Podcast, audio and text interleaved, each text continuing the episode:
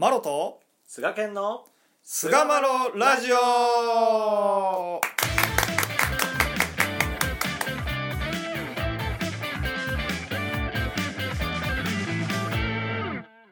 さあそれでは始まりました。第475回菅マロラジオ、はいえー今回はですね、えー最近よく最近というか、まあ、当初の頃からずっと取り上げていたですね、うん。えー本を本をね紹介していこうということで、えーはい。今回取り上げるう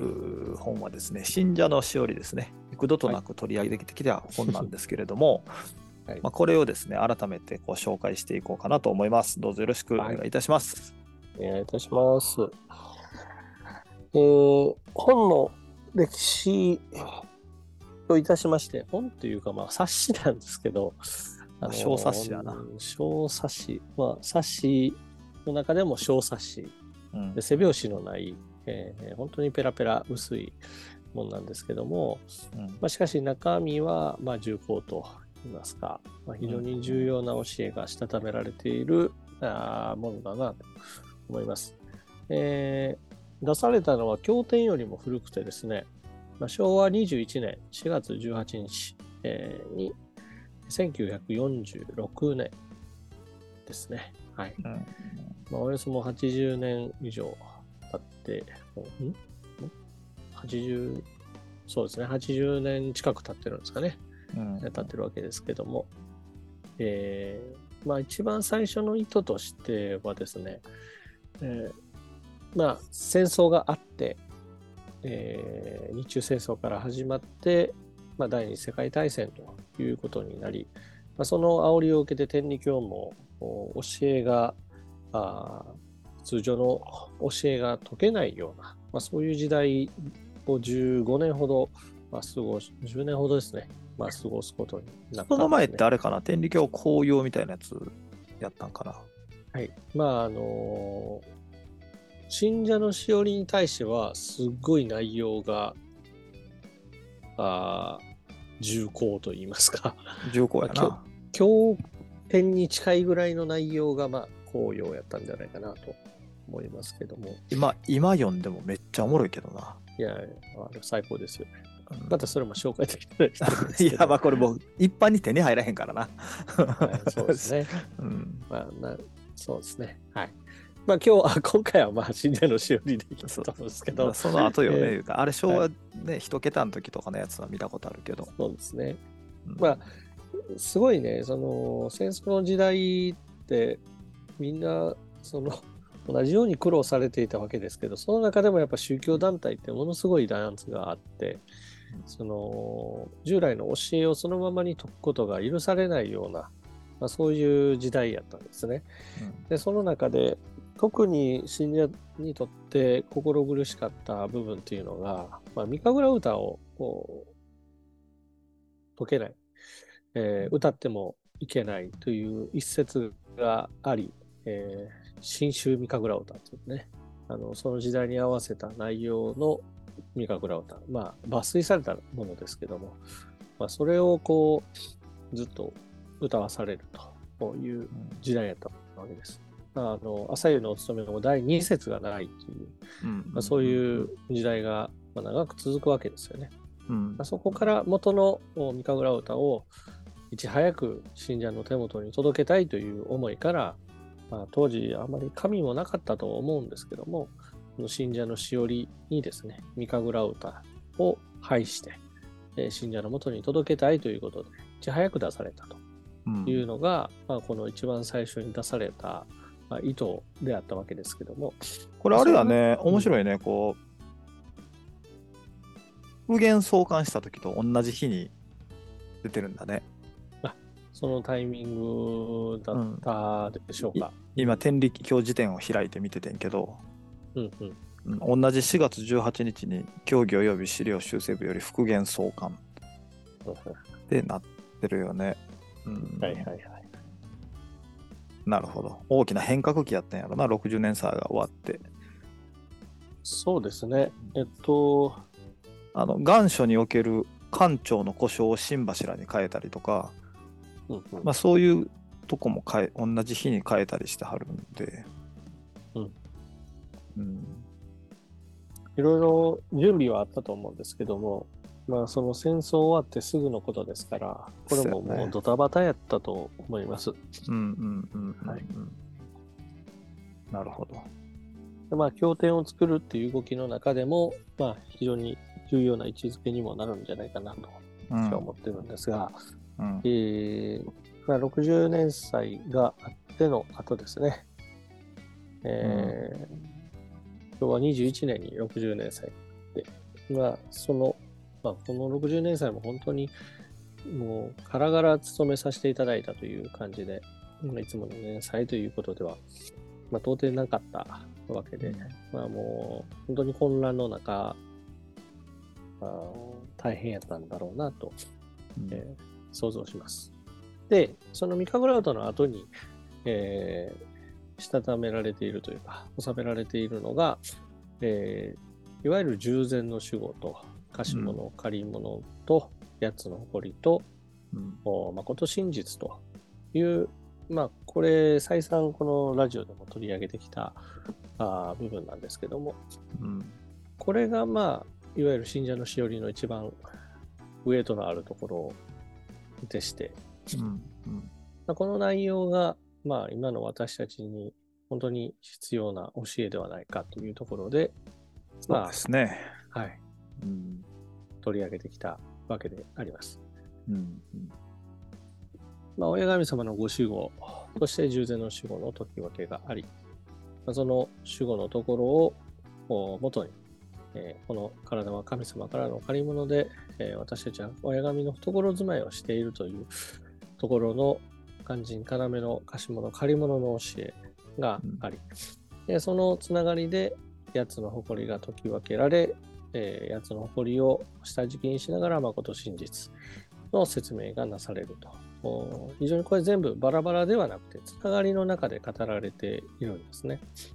まあ、それもそのはずで、えっ、と、そもそもこの、えー信者のしおりで収められている内容の元はですね、まあ、これも紹介したことがありますが、諸井正一さんによる、えうん。ーしたためられた成分委員という書籍、まあ、これも紹介以前させてもらったと思いますが、まあ、あの、このあれだよね、うん。成分委員は、あー山田大教会からまたうん。新しく何年か前に出出されたっていうのもありますし、うん。もう一つ、その、章ですけどね、うん。成分委員章ですけど、うん。あの同有者でお買い求めいただけるような形にはなってますよね。まあ、章だけでも十分読み応えのある。ああ十分です、ね。十分ですし、本ですよね。成分印象は本当に綺麗な、えー想定の本として最近出たので、まだ山田詰所に行けばカフしていただけると聞いていますので、うん。はい。ね、在庫があったら2000円やったかな。俺が買ぜひった時は。この機会に、はい。うんいいんじゃないかなと思うんですけ2000ど、円まあ、それがベースやと。2000円本当にうん。この中の教えのりとして、えー言ったら一塊になっている話をこの分割してタイトルを付して信者のしおりに載せたっていうのが、うん。まあ、元なんですよね。うん。でまたその内容が、えー、諸井正一さんが21歳の時に妹さんに六さんという、えーうん方がいらっしゃるんですが水の授けをね10ヶ月の時にいただかれたという人ですけども、まあ、この妹さんに送られた手紙の内容がこの教えのりであったと。いうことなんですよね。えーですから、まあ、まあ、老人といいますか、老練の、まあ、道のもう収め切った先生が書いたものではなくて、非常に若い方が先人先輩から聞いた話をまとめて、お話の一つ稽古として書き記されたものが、うんここにしたためられている内容であるとうんいうことなんですよね。そうですね。うん、まあ頭いい人やったんやろな。極端に極端に切れる人はやっぱ早死にするわ。まあ早押しなはったもんな、この人はな。そうなんですね。ちょっと惜しかったですね。まあでも妹さんが言うには、やっぱり努力家やったっていうね、ふうに、まあ、諸井正一さんについて、あの、セブンインに書いてあったんじゃないかな、確か。うん。そういう話でしたまあ本人はでも努力してるっていう意識はあんまなさそうやけどな。そこまで、なんかやらなければというようなことよりも、なんかもうちょっと、なんか、っていう感じはするけどね、やっぱ、うんうん。比較的好きでやっ、好きでっていうか、まあ使命感もあったやろうけど、うん。うん、まあまあ、なんかね、努力してるっていう感覚はなんかもうそんなになかったんちゃうかなっていう気がするけどね、なんか。うん。周りから見たらな、ひ普通の人にはできないっていう感じのことをやってはったような感じはするやろうけど。まあ、もともと、この、正一さん自身は、お父さんのね、国三郎さんに、えーえーお屋敷に行くか、えー商人になるか、えー国の役人になるかっていう3つの道、どの道お前は進むんだとうん。言われて、お道を選んだ方ですからね。明治21年やったかな。にねお屋敷の人になったとかっつって。はいうんその時にそうやって迫られたというところで、じ自ら、えー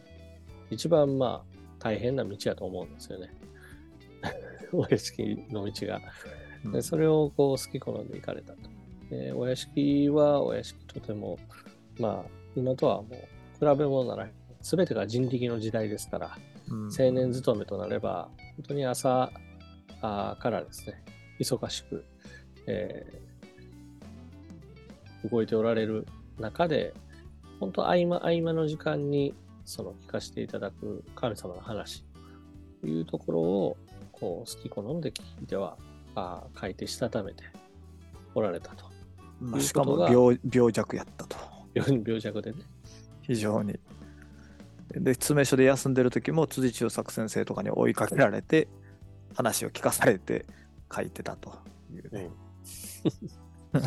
ざっくり言うと。辻先生らしいなと うん感じがいたしますけども。まあ、青年会の帯同期にね、一致幼年会とかを作ったのも確か諸井正一さんやったかな。そうですね。あの、梶本宗太郎先生とか、あの辺の方々がおられた時ですかね。まあやっぱこの先生のね、あの、なんちゅうかこう、あの非常に大事なポイントの一つは、まあ、頭が切れたっていうこともそうですけども、あのその当時そこまでものを書いたりできなかった人たちが多かった時代に先人親様ね明治21年にお屋敷の人となっておられますんで親様の香りがね非常に強く残ってる時代の話を書き記されてるというかなり現役に近いんじゃないかなっていう、まあ、その辺が、あのポイントかなと後々いろいろ理論をつけてこねくり回した話とかとはちょっと毛色が違うんじゃないかなっていうのはやっぱ思うんですよね。思いますね。後で味付けしてない現役に近い感じはねするよねなんか。道すがらっていう形で、え非常にこう、まとまった形で、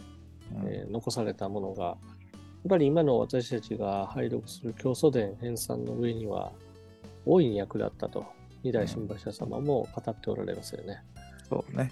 うん。うんまあそういう方があー書かれたやつを、おまあ、ほぼそのままですよね。そうです、そうです。まあ、ほぼそのまま。ほぼそのままで、えーエッセンスを抽出されたのがこの信者のしおりだと。そうですね。ね。だから、ぜひ、えー信者のしおりと書かれていますので、お道の信仰を求めるお互いは、一度は、まあ、手に取ってですね、そうですね。お読みいただけたらなという書籍でございました。ね。まあ貸し物、借り物のこと、8つの誇りのこと。うん。やっぱりね、現役をこう、現役から、原理主義じゃないですけどね、現役から得られるものっていうのは、格別のこう親様の香りがすると思いますんで、えー100円せえへんかったもんね、100円出したらお釣り来るぐらいの小さなはい小冊子なんですけれども、まあ、ぜひ、お自分にお帰りの際はですね、持っていなかったら、同友社でお買い求めいただけたらですね、えー日々の心を見つめていく一つの大きな糧になるんじゃないかなというところで、えー第475回、えー書籍紹介、久しぶりのね、書籍というか、まあ、うん冊子ですけれども、信者のしおりを終わりにいたします。はい。どうもありがとうございました。ありがとうございました。